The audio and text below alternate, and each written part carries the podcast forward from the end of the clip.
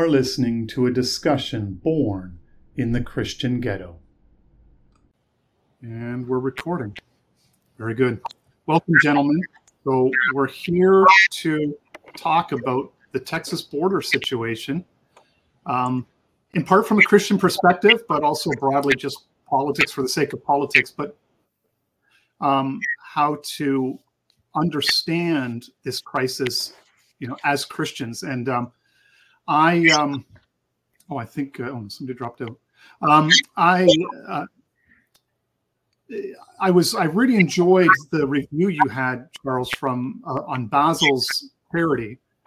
Um, but I, uh, I thought it would be good for you to to make that case yourself in regards to um, the the notion of our current immigration as an inversion of Christian charity, maybe just to get us kicked off and, and rolling that way. Sure, uh, absolutely. I mean, I, I recently reviewed a, compilation of four, four and a half, because one of the fifth sermon that's probably what they call pseudo Basilian, that is written by someone else.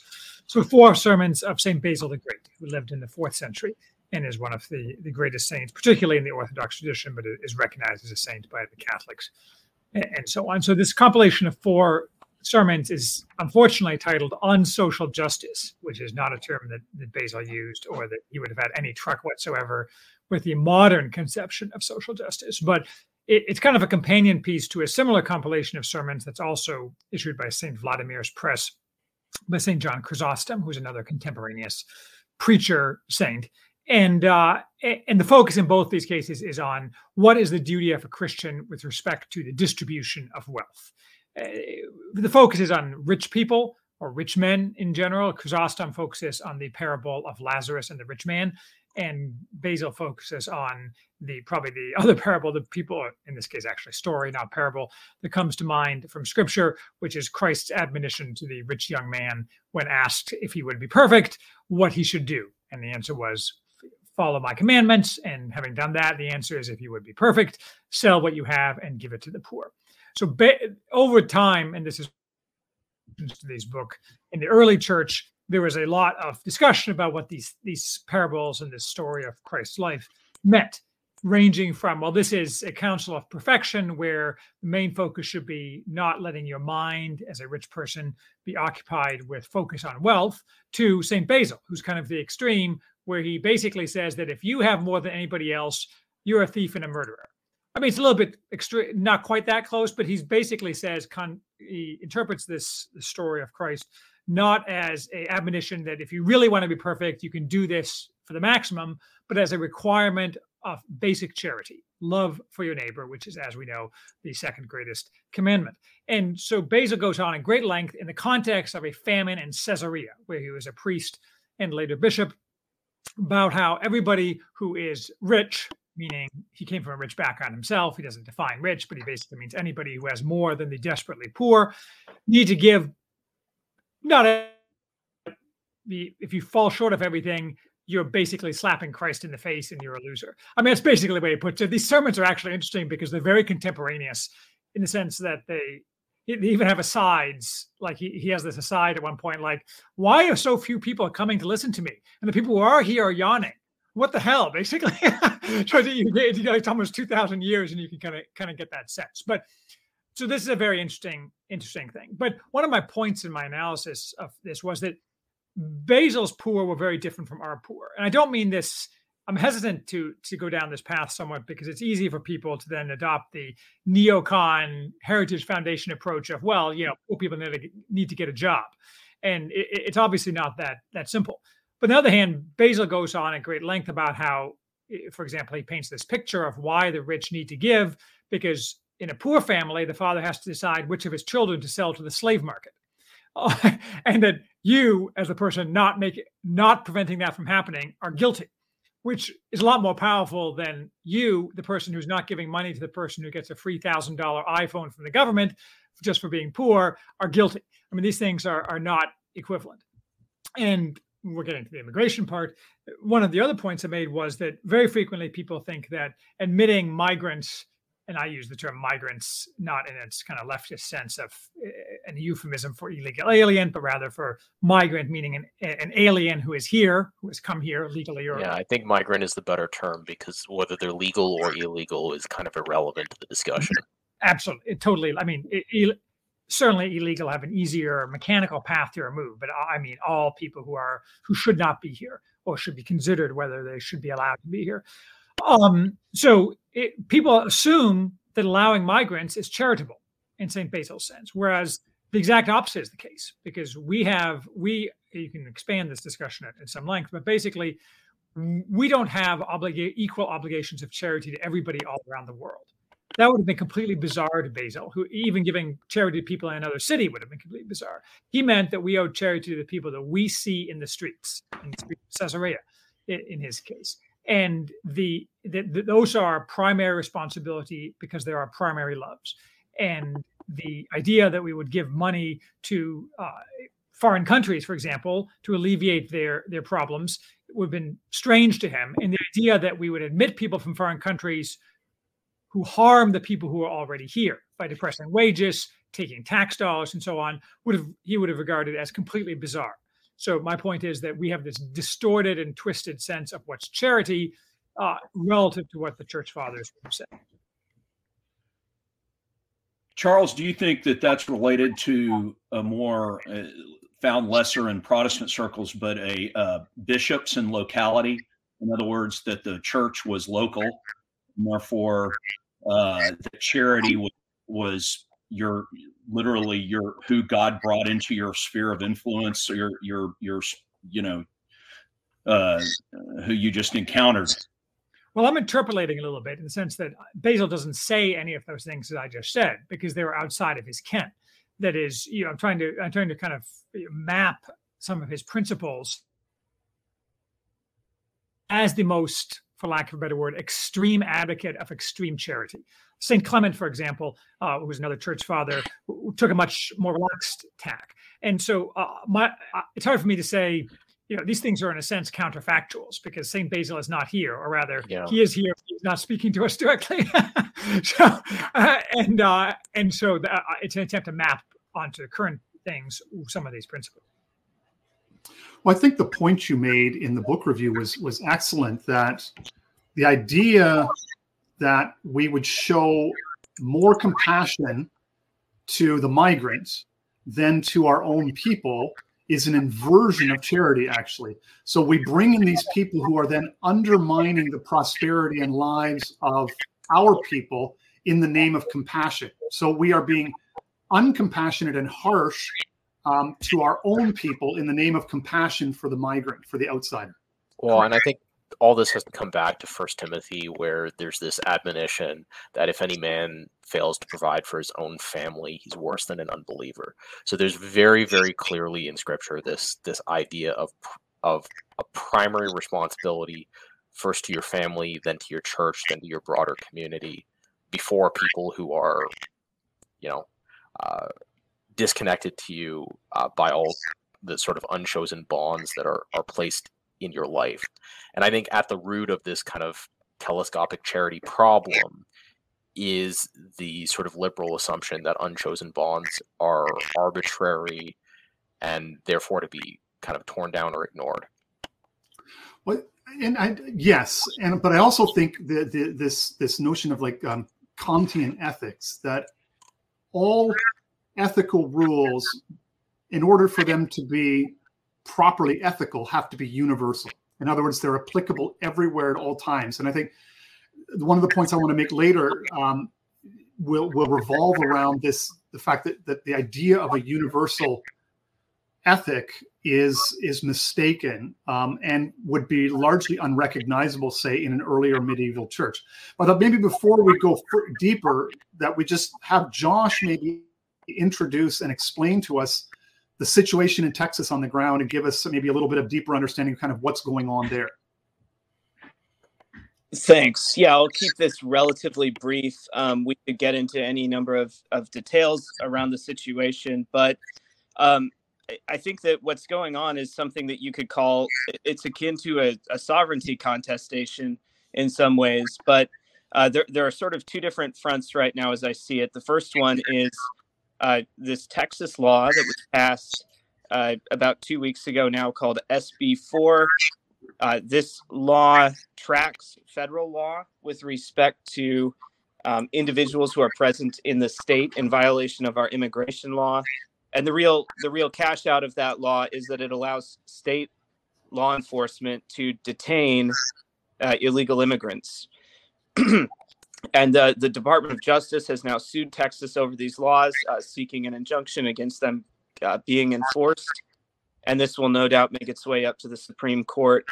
Uh, th- these uh, these Texas laws are very similar in many respects to a set of similar similar laws that were passed by Arizona back in 2011, which the Supreme Court uh, struck down in that in that case and and so so anyways this is one front uh, the, the texas laws sb 4 um, the second front is that uh, at the end of last week the uh, the the texas government appears to have uh, physically removed and blocked uh, federal border patrol agents uh, from from a portion of the border called eagle pass. This is this has been a hot spot for for years and certainly has been in the recent in the recent crisis. And just to say a word about the scale of the crisis, perhaps people hear this all of the time, but um, you know, in 23, uh, the the uh, Department of Homeland Security said that there were over three million encounters with um, illegal immigrants at the border. Now, that's just encounters. They estimate that they only uh, encounter something like 78% of the total number of people crossing. So, so the total number is, is higher than the uh, number encountered. And of course, you know, in that number, there are all of your standard sort of Central American migrants, which uh, we've seen for many years. And then there's, um, there were over 50,000 Chinese nationals encountered crossing the border in 23 uh, a whole range of other people from all over the world. Uh, and in fact, some confirmed cases of spies, suspected terrorists, and all of the rest. So it people can get bored about the scale of this crisis and hearing about it over and over again, but it it's gotten uh, markedly worse every single year under the Biden administration, and now it would appear that each year we're um, maybe you know probably well above one percent of the nation's population uh, crossing the border. Now, is is does it seem like the the Texas takeover is having any successes in terms of stemming that tide at all? Uh, this is this is an extremely perilous moment for the Abbott administration. Um, it's far too soon to say in on the whole whether or not they're slowing down the tide or if they're just pushing people to other portions of the of the border. Um, there there have still been crossings in Eagle Pass, and th- this is the this is the the just unfortunate reality. Uh, it's a very difficult situation for Abbott because uh, it will be discovered very quickly. Probably already has been discovered uh, that Texas uh, law enforcement will not be shooting, and that that being the case, um, what appears is happening is uh, you know Texas law enforcement are trying to maintain the integrity of the border with riot shields, and they're getting bull rushed, and people who break through the shield wall um, just walk walk right into the country with a grin on their face. Um, so I think it's going to become very very clear very soon that. Uh, that actually Texas is is uh, no better situated than the federal government to stop these people, uh, unless they're willing to uh, to use lethal force. Um, however, you know that's a that's a perilous proposition because, um, you know, the, the the entire border, of course, is crawling with reporters and NGOs who are sitting ready to uh, blow up the very first fatality into a sort of a national crisis and flashpoint. And uh, the, the Abbott administration, no doubt, is aware of that. And, uh, you know, and, and it, if that were to occur, it would open up an entirely new and very unpredictable front. Uh, it's a step that I think the Abbott administration is going to be very uh, hesitant to take. And just to be clear, the reason why you could not um, successfully stem this tide with detentions rather than with the use of force on the border itself is that if you detain these migrants, they drop into the DHS system and get released into the interior. Is that correct? Yes, under this under the current regime, they do. Um, you know, SB four and its effect. I, I, mean, that does represent an attempt on the part of Texas to actually detain itself, rather than uh, rather than giving, uh, you know, handing these people over to the feds for detention. Well, all these things, it seems to me, are features, not bugs, because crises and flashpoints are good. That is, if you oppose, if you're abstracting it, doesn't necessarily mean this. If yeah. you oppose the current system, crises and flashpoints are good because your enemies have to tamp everyone down, and you only have to have one split everything wide open. So yeah, I, I don't know. I know nothing about Abbott's thought process or, or, or what have you, but the what's unclear, of course, the historical path is that there's something that the NGOs and reporters can use to gin up a fake crisis, like they did with George Floyd, for example, they're used to people following the approved moral path they set out. But if the people don't, then we get more of the same, which is an affirmative good. Well, the issue here, uh, as you point out, um, Charles, is that there's an opportunity here for Abbott to act if he wants to, right? Uh, he could very clearly make a hard break with the Biden administration on an issue that's probably popular in Texas, right? So if you if Abbott is able to garner support sufficient within Texas uh, for taking more extreme actions on the border, he probably could. Um, he has an opportunity to uh, substantially increase his power. Let's put it that way. Right, but I mean that's kind of an abstraction. It, the it seems to me the the obvious set of plays is that uh, as Josh mentioned, the federal government has gone in for an injunction against SB4 and has also gone in, in for an injunction, I believe, against the activity in Eagle Pass. So they either will or they won't get that injunction. And the, the sad fact is that they do get injunction, Abbott will probably comply. But if he didn't comply, it, it, yes, it, I mean, in a sense, it would increase his power within Texas, but that just spins the question forward. Because if he fails to comply, then the federal government's next obvious play yeah. unless they're complete losers, is to arrest Abbott. Um, well, that's, that's correct. You're setting up an escalating confrontation. Right. That's, uh, that's right. and the, the question is whether uh, Abbott et al. Uh, are prepared for that confrontation, whether this is the right ground to make that confrontation on, all of those issues. Uh, I think it's fair to say that uh, the crisis at the border is certainly a favorable ground for Abbott to take that that confrontation on, compared to some of the other options that that exist confronting the federal government. Um, but certainly, it, it's a non-trivial issue uh, to make the choice to escalate a confrontation with the U.S. Feds. Is Abbott a lawyer by background? Yes, probably. I don't know. Right. So yes, that will happen because lawyers, by their very nature, are and by their training are will not do such a thing. I would be shocked if Abbott doesn't doesn't back down. That's unfortunate. Ah well. It's a CYA business. Basically, I mean, but it's also like lawyers self-select for risk aversion, and they're that's reinforced in, in, their training and so on. I don't know what his yeah background is, but it'd be sh- and he probably surrounds himself with lawyers. So, unfortunately, we're probably not going to get get anything good out of this. But yeah, who can tell?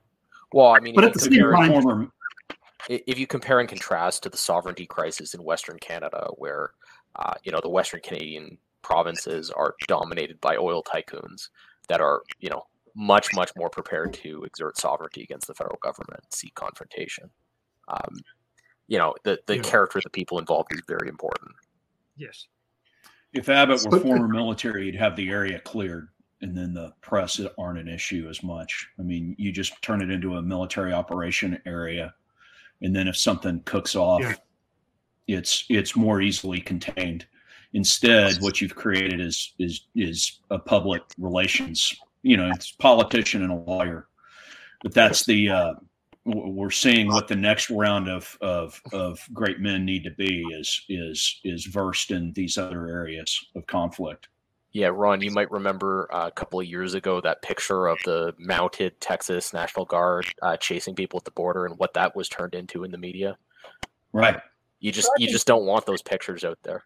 I, I No. suspect that things like that are getting diminishing returns. That is, uh, the, the part of the reason I like this, even if Abbott is unable to hold the course, is every time this happens, we get a little bit stronger because more normal people stop caring.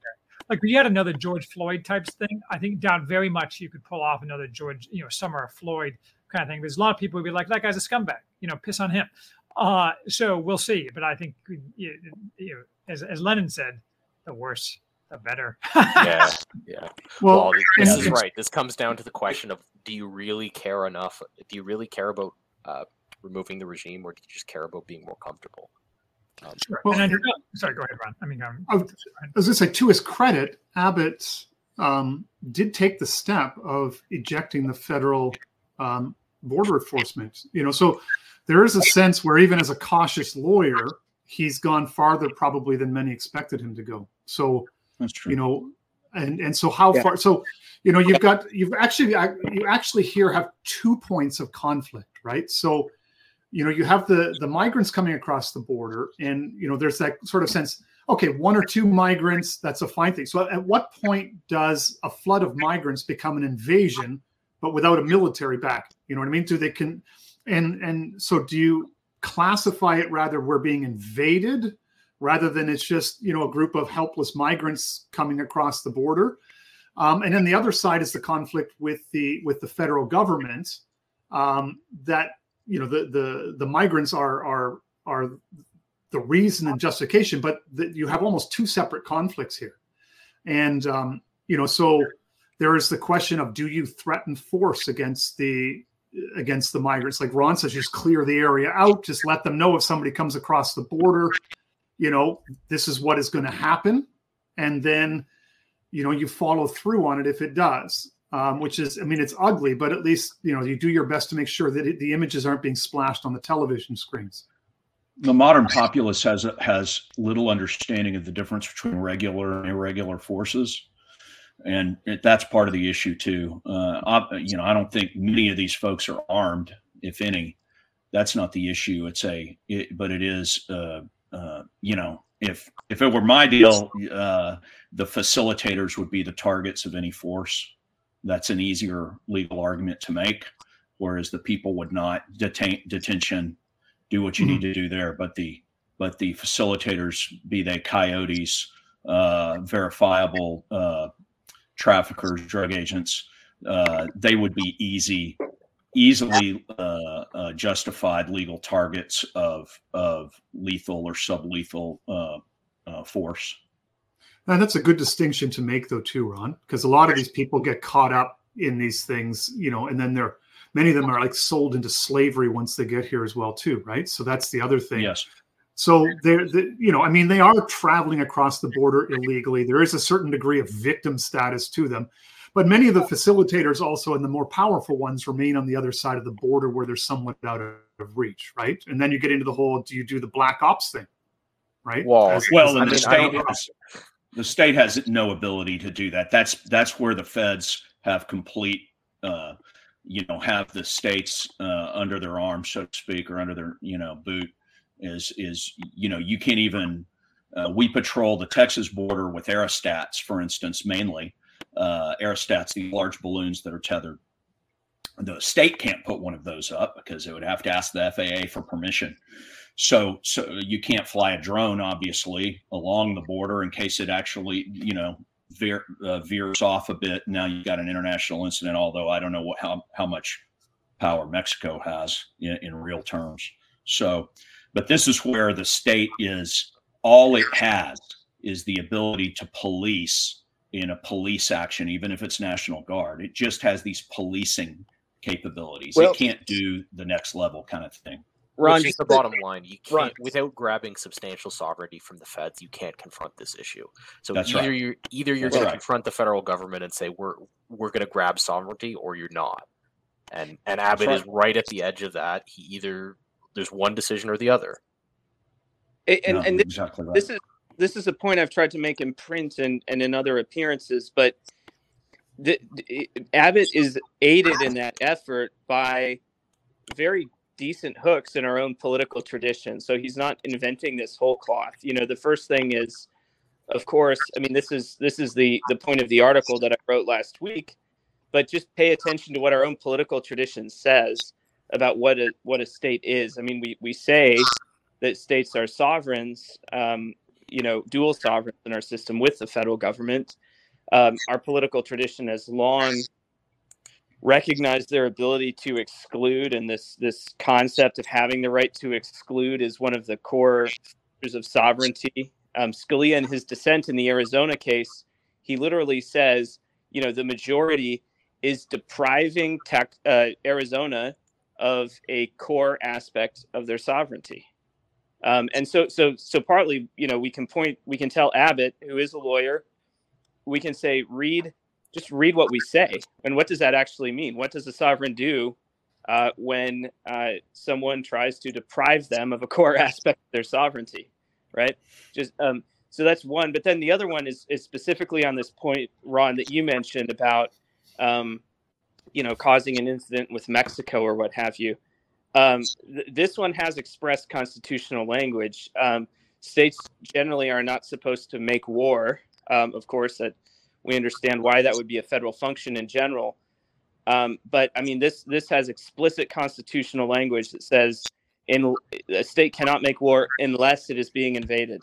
And so, so the this invasion concept has a textual hook in the Constitution, and I would suggest, I, I, suspect that the Abbott administration is, among other things, building a record to support the fact of an invasion, which then, of course, ends up being helpful in lawfare, but also help helpful with public perception.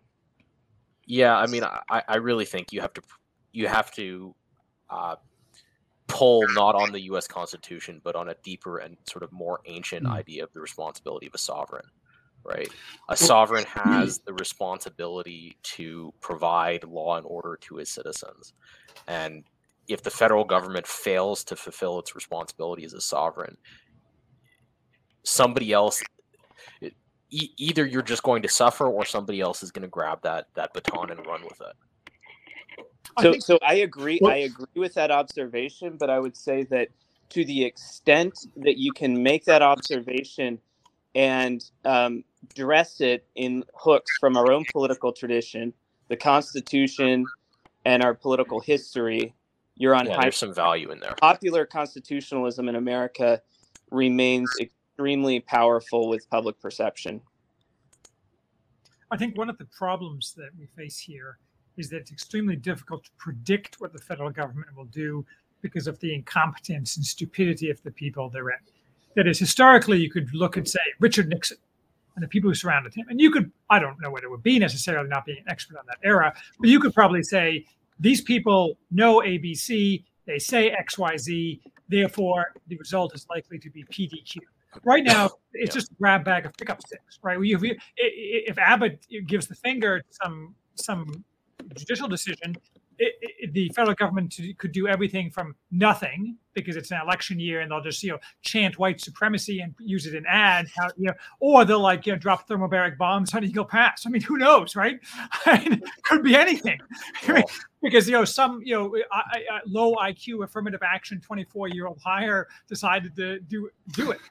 Well and charles is right that the federal government hasn't been challenged from the right domestically in a very long time. It's there's no obvious string of precedents as to what it would do. Yeah.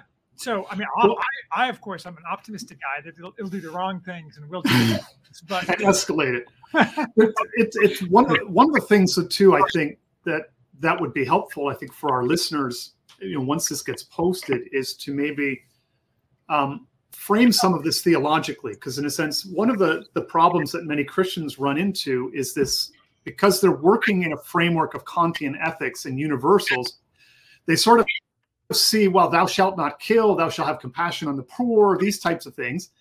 And they apply it everywhere equally. And they don't understand something that was very apparent to somebody in even like uh, the first century, all through the Middle Ages, is that different roles in society have a different set of rules. So, in a sense, the magistrate operates by a different set of rules than you as the citizen does and has a different set of obligations to you as a citizen, but also to God that you do, right? And yeah. one of those obligations is, or the privileges and obligations is the use of violence in the defense of order and um, what is it that Paul says, you know, to to maintain, you know, to punish the evildoer, but there's also a sense of protecting the citizen, right? So there's a whole set of series of obligations that, on the one hand, our federal government has failed at, right? Now, Calvin talks about in the institutes, he talks about how you know the Lord declares that the magistrate is a calling from God. So there is this sense that being put in this position can be viewed from at least from a Calvinist perspective as a calling from God, so that the use of violence to protect the society, the use of violence to maintain order, um, are all parts of, in a sinful world, the calling of God, right? But there's also an interesting little passage, and this would maybe go to to Abbott's in in in Book Four, Chapter Ten, sections thirty and 31, 32, right at the very end of Calvin's Institutes, where he talks about the lower magistrate, because he has an obligation to his own people, right? That that's God given, has an obligation to rebel against the superior authority. So let's say your This is the same fight over what Romans 13 really means that's, that's been going right. on ever since the start of uh, ever since COVID hit us in 2020.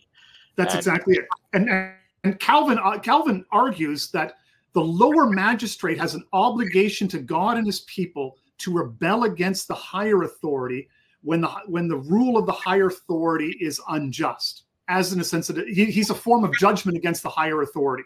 And so he has to put himself in terms of violence and so forth in the way. So this is in a sense from a you know for those who are thinking about it from a christian perspective this is a very long standing tradition that calvin draws on of you know the lower magistrate having you know, our rule isn't determined.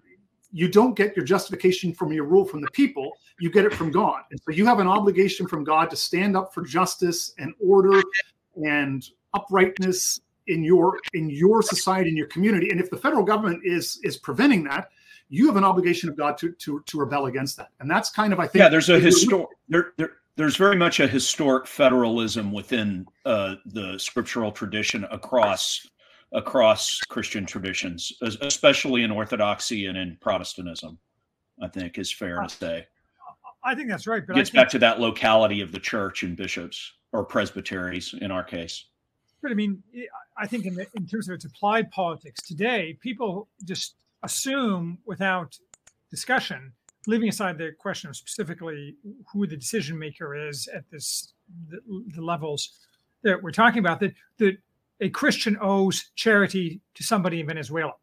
I don't think that any Christian in America has any obligation whatsoever to anybody in Venezuela, whether to let them come here to help them in any way, way, shape, or form, because there are enormous amount of people here who need our help.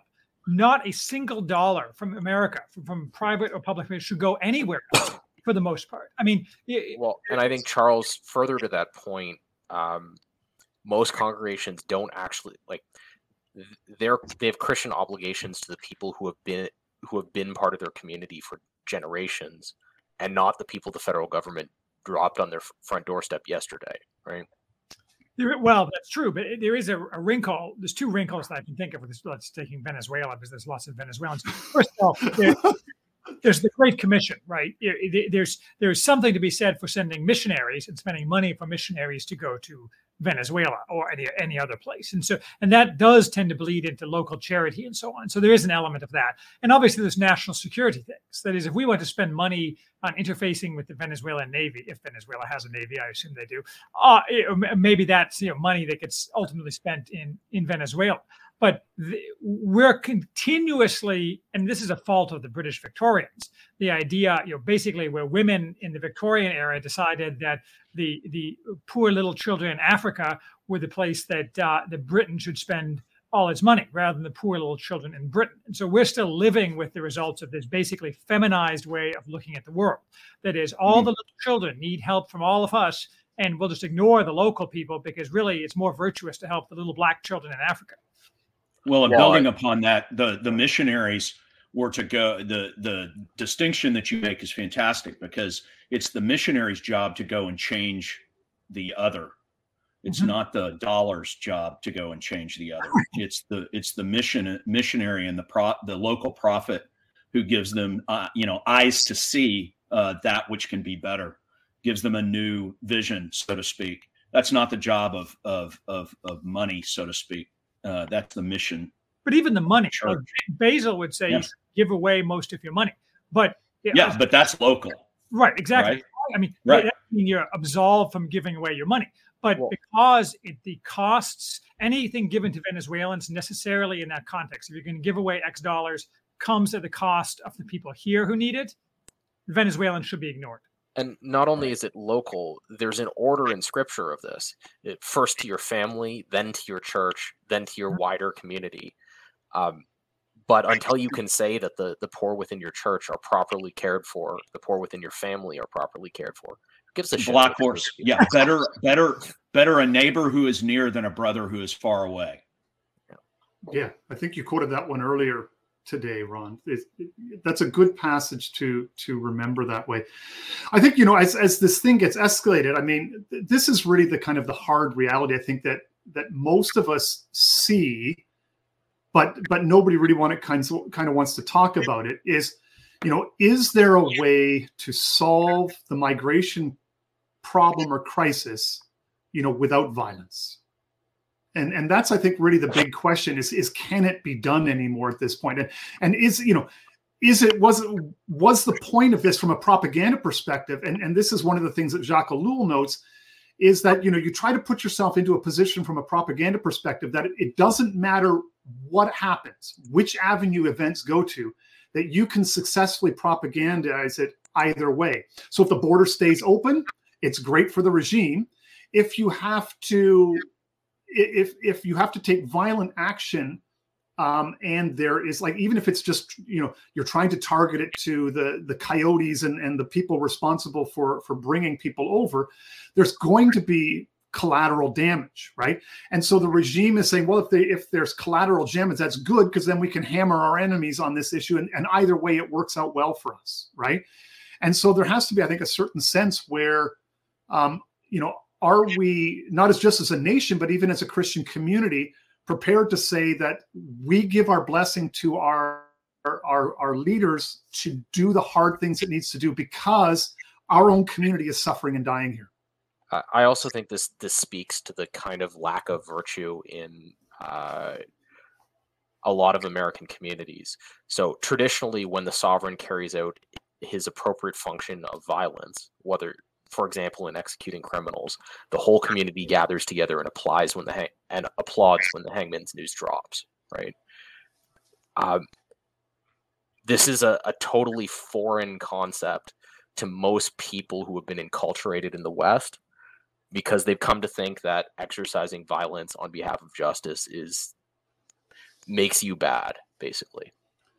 Well, and the migration thing is is unfortunately there is no universal like the one you outlined where the sovereign, whether that's Trump or the existing regime or what have you, decides to take any significant set of the necessary actions to stop this. Therefore, it's all wrapped up in what might be called the Gordian knot of all the present troubles. And really, the to fix the immigration problem, you either have to you're one of two possible paths at the highest level continued economic reasonable stability and economic instability, We're leading all the way potentially to economic collapse. The latter path is actually a much easier way to solve migration because people will self-select not to hang around in a place where they can't get you know gibs and phones and so on.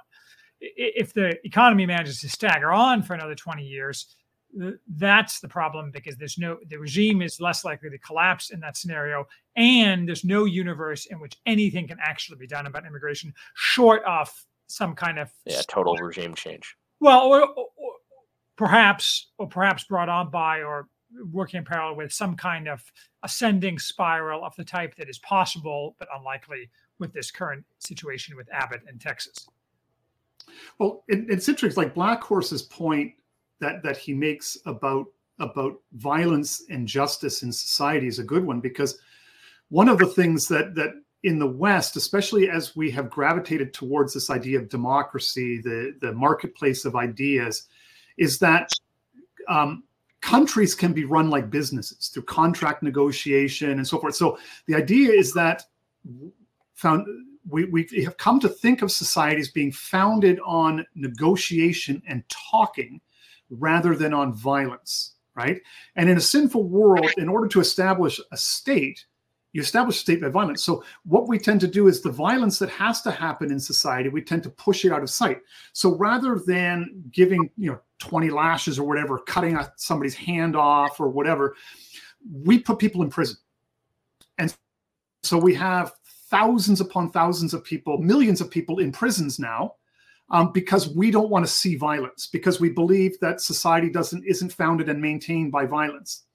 Um, and so there is this sense that that you know, and it comes down to these inversions with war and so forth too. That that Schmitt noted, like Clausewitz. You know, war is what happens when talking breaks down, and schmitt argued that no, that's completely. But like Clausewitz was had it completely backwards. That the you know the talking that you do in Parliament is just another form of verbal combat, right? And so there's there's all of these ideas, and part of it comes down to this idea that we we really have elided the notion that violence in a sinful world is essential to maintaining order and stability in a society, and we just don't believe that anymore. And that's part of why the border crisis escalates, is because we think that there's a nonviolent solution to well, it. not not only that, it's the reason why uh, someone like Abbott isn't in the position where he would get overwhelming support for the use of force right? So hypothetically, if Abbott acted tomorrow morning, whatever the regime might or might not do, he would not get overwhelming support from the people of Texas, right? Uh, and the reason he would not get overwhelming support from the people of Texas is that there's a substantial portion uh, of Western populations that have been enculturated to believe that violence under any circumstances is inherently wrong Yeah. as opposed to your king being given this responsibility by God. And this is why you vest it with a limited group of people, right? So now they have obligation to God and they've been given the authority to to use violence. And so there's this place for it, but it's contained, right, in society. And that's in a sense, uh, you, know, you might almost call it a measure of grace that the state contains violence so that the rest of the people can live without it. If, if that absolutely no, absolutely, because you don't what you don't want what is what is not Christian and what it, we we would call chaos is everyone having to reestablish their own private borders by force every day. Uh, you know that that right. is chaos. That right. well, the libertarian paradise, I guess. the problem is there is no way from here to there. That is from here, meaning where we are here, to there, meaning the the ordered hierarchy of the lesser and greater magistrates that does not lead through that chaos. That's correct. Yes. Uh, and uh, so, the, so what that's what we're going to get because the, the the scenario in which the people of Texas do support Abbott is when they don't know where, where the next meal for their children is coming from, and these people are the problem, uh, or the people that have come in the past fifty years are the problem, or whatever. That's when you're going to get the people who support the violence, and in fact are going to be engaging in the violence themselves, really not caring at all what Abbott does, because that's the way it works. I mean, that there's no universe in which we get back to the correct enculturation, as the Black Horse correctly uh, says, without going down further first because you, I make this point all the time, but the, the, the, it's a common error I think among people on the right, uh, not among this group, but that that somehow there's this like great reservoir of virtue among people who are not on the left, just waiting to be tapped. I mean, I hate to break it to the world, but there is no great reservoir of virtue. It has to be reinculturated, and the only way to do that is through mass violence. There's some period of mass violence. I mean, I don't like that, but you know, there you go. Well, and that's that's exactly it, you know. And and we were joking before we came on air, you know. And and I, I think it's it's it's useful maybe even just to encapsulate this, just to get the audience thinking about it, you know. But you, we talk about you know the, the Christian case for machine gunning immigrants, right? and and so, but that that sort of frames it. It really gets you thinking about like what are the conditions necessary to have to really deal with this, right? Is it economic, as Charles saying, or do like just like you hear some of these stories of people who live in border communities where their lives are completely intolerable, you know, And you know, how far does this kind of chaos, even if people are still putting food on the table, where just their quality of life has diminished to the point of saying, "Listen, we just can't live like this anymore," and you and something needs to be done. And eventually, you're going to have like vigilantes. If, if the government won't do it, we will take it. You know, a magistrate will rise up and claim that authority, and and and do something about it. And then you're into the case of like warlords. It's like, you know, I'll do something about it because I can protect this small principality here. And one might say shampoo warlords. uh, absolutely. well, we, we heard about that in the Guardian that they were arising.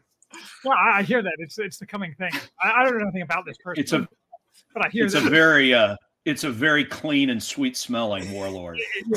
there will be no bo among uh, the shampoo warlords troops. Yeah, and and the hair will be soft and fabulous. It will be.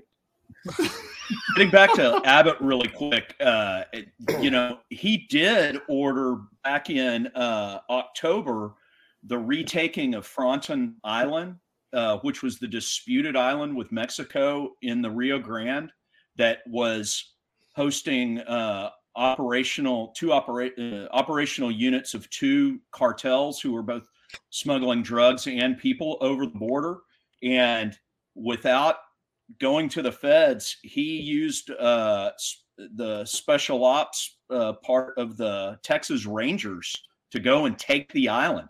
I was unaware of this until I just doing you know a little background for the for our stream today. Uh, so I'm actually encouraged that you know this is the kind of thing that can be done that he has in his back pocket. Um, so yeah. I'm a well, little more I, optimistic. I think, it's, I, I, think it's important to note, like confronting the federal government indirectly on this issue uh, is one of the best c- compared to all of the other potential cases for governors conf- confronting the U.S. federal government. This is one of the areas where they're going to have the most strength in both popular support and support among the kind of local business elite that tend to support uh, state governors. So you know, if you're going to be optimistic about a confrontation, this is this is one to be relatively optimistic about. Yeah, and I, I think the other the other optimistic case that I would make here is, you know, I don't think anybody here is overly enamored with Abbott, but at the same time, Abbott throughout the course of of his governorship has proven um, responsive to political trends in his state, and I would say that with these very modest steps that he's taken so far, the outpouring of acclaim, both within Texas and then nationally, has been very, very strong. So, I, I, you know, I think the the optimistic case is that Abbott will find kind of increasing levels of acclaim for his actions, where he's actually stepping in and acting like like a sovereign, and that he will he will like that and do more of it. Is essentially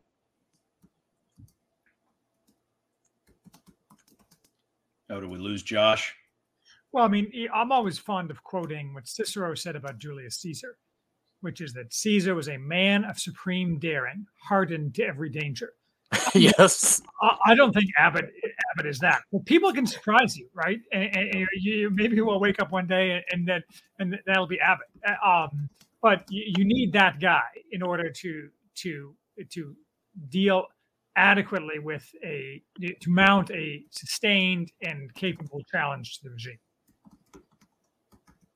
Another another angle of it too to kind of marry comments from both Charles and Kryptos is that you have the illusion of violence from the general public sphere, but that is coupled with this Gordian knot that has generally the approach most seem to have taken in the past few decades is thinking, well, if we if we add a couple more side knots, maybe the whole thing can eventually come undone. You untie a Gordian knot with a sword. That's the only way you untie it. And hmm. what the sword, lethal, sublethal force, uh, applied by the state of Texas, what it might come to display would be the regime's tendency or willingness to bend the sword unto states before it does so unto foreign actors. And so you have the implication of, oh, well, Abbott, he can't challenge the feds because then the feds might and it's a fill in the blank, but it's a fill in the blank where everyone substitutes, well, they have F 16s and they have nuclear missiles and the feds can do whatever they want, blah, blah, blah. But that's kind of the point from the propaganda angle is that you are forcing by intensifying the conflict, what you eventually can do if you can manage the optics of it is force the more public realization of the private knowledge by many on the right that the regime is more inclined to apply violence towards its supposed enemies than its supposed friends because the regime has a corrupted allocation of affection, morally speaking. The regime is more inclined, generally speaking, towards Central and South American nationals than the sovereignty and safety of Texans. And pushing the violence envelope can be an opportunity, I think, to cause a greater number of the general, the common man to see that and to realize it. Where if you, you know, got out the got out the sandwich board and stood on the intersection and tried to claim it, the people are gonna lock you up and they're gonna stick you in the padded room because that's insane. You can't say the feds want to well, no, but you can make the feds show you that. And if you push them, what can what what does the federal retake over of Eagle Pass look like if the injunction doesn't go through? Uh, what do they have to fall back on? They have special operations, they have the military, they have violence, they have lethal force, and what the the comedy in a sense, the irony of the illusion of violence from the common sphere is that everyone still kind of knows that it undermines everything because it's baked into humanity. So everyone is waiting for, oh, you know, the feds, they'll just have to clean up Texas. Yeah, they could. That's the point, is that they have violence. And we've written it off for the feds and for the states to begin to reclaim that. They leave the regime powers few means of response that I think mm. do not, to use some of my preferred language. It forces what is communicated by the negative space into the positive space. You don't have to say, well, by implication, the regime thinks X. You can just see it with your eyes then. That's a really, really good point, Paul. Um, and uh, you know that, yeah, because you're right. Because once Abbott has stepped in and he controls that border spot, even if the injunction goes against him, he can just basically say to them, okay, make me. And then yep. they have a choice of like, so then the federal government is put into that position of doing violence against other Americans to protect immigrants from another country. Absolutely. That's, that's a that's well, a really that, yeah. Yeah. So good. then you're basically you're you're really highlighting that inversion and and and as they as, as the left says, you know, you're forcing the contradictions and exposing the contradictions that the federal government is really acting against the interests of its own citizens to protect foreigners. And you do that by forcing them to use violence against Americans. So one of the other things I think is interesting in this, and thank you for for allowing me to come on, especially a little bit late. I was supposed to be on the chat, but That's something in my real life came up. Is that what we're seeing is something that you know people on the right have been hoping for for quite some time, which is essentially that the interest of local elite would diverge with the national elite. You know, in the conversation about secession, which is something that has been big on the right for a long time, you know, especially kind of like post the 1990s, there's always been that idea of, well, we need to force kind of a principal agent problem.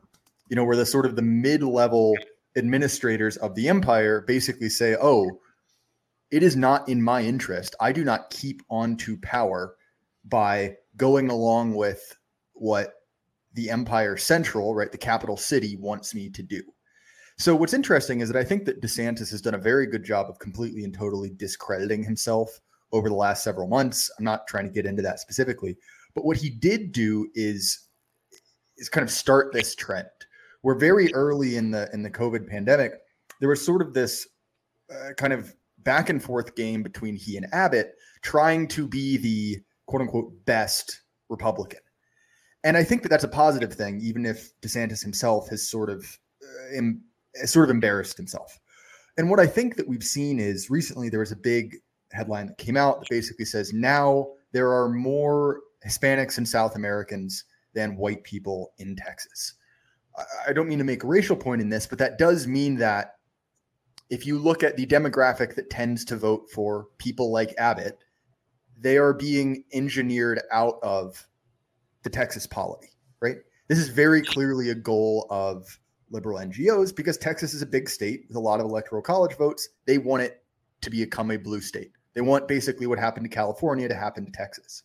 And I think that someone like Abbott, who in his heart of heart is essentially a Chamber of Commerce Republican, realizes that if Texas becomes California, Greg Abbott is no longer the governor. And so I don't mean to lionize the man personally, but I do think that aligning the interests of politicians with our interests, right? Turning the relationship between the right wing and Republicans into a client patron relationship where they need to give us things we want instead of just saying, well, we won't be as bad as the Democrats is a positive thing. So don't get me wrong. I'm not trying to, you know, overly, you know, look at this as an overly optimistic situation because taken as a whole, you know, the last few years of immigration have been disastrous. But at the same time, this is an encouraging sign from Republicans because if you talk to the guys at uh, American Renaissance, the VDARE con- or the VDARE guys who have been strongly anti-immigration for 30 years, they've been trying to get this to be a real issue for decades. And it wasn't till Trump initially, and now we're seeing on a local scale it actually being enforced at, I mean, the point of a gun. I think that it's a, a tactical victory, if if nothing else.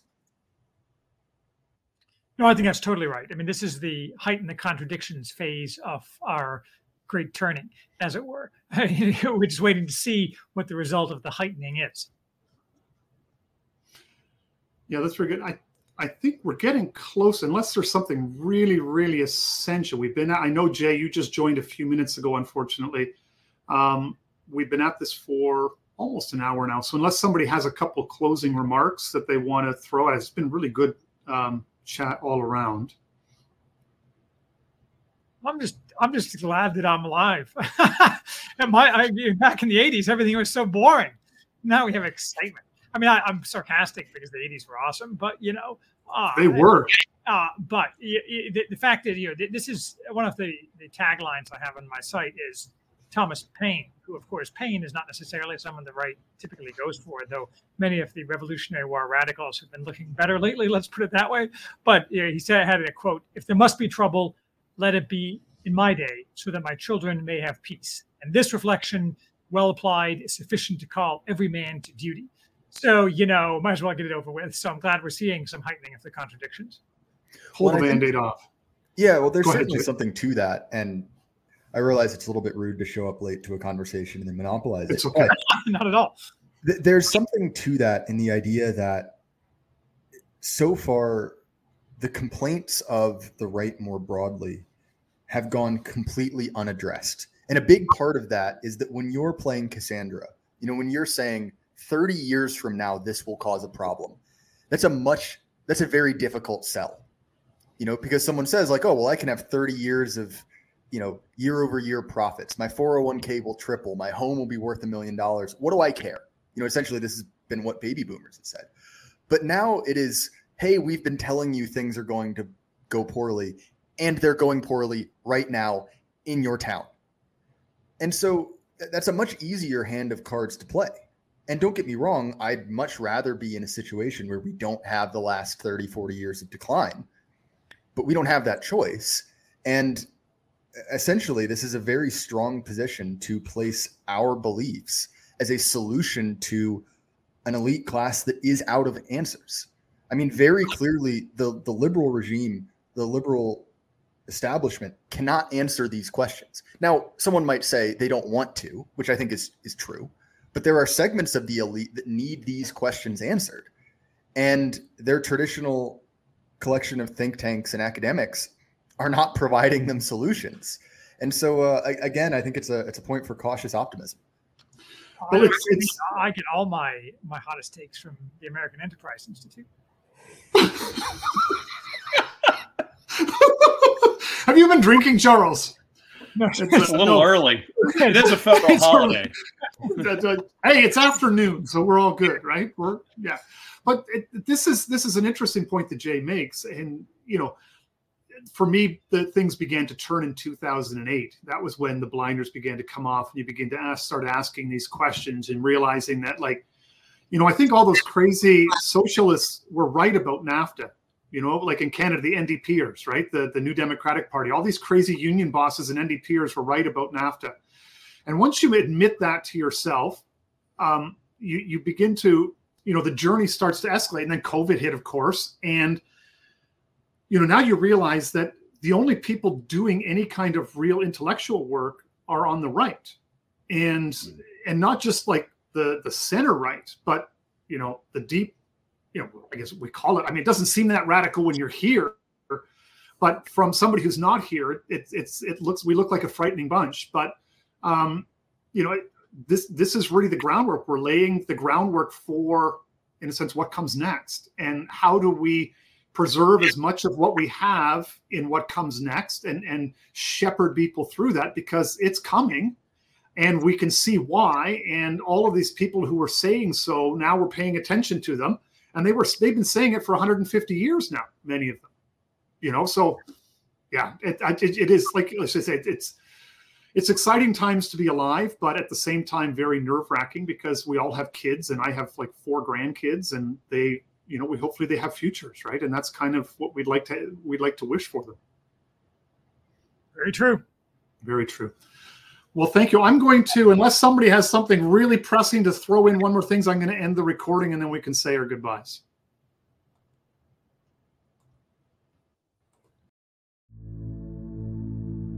Yeah.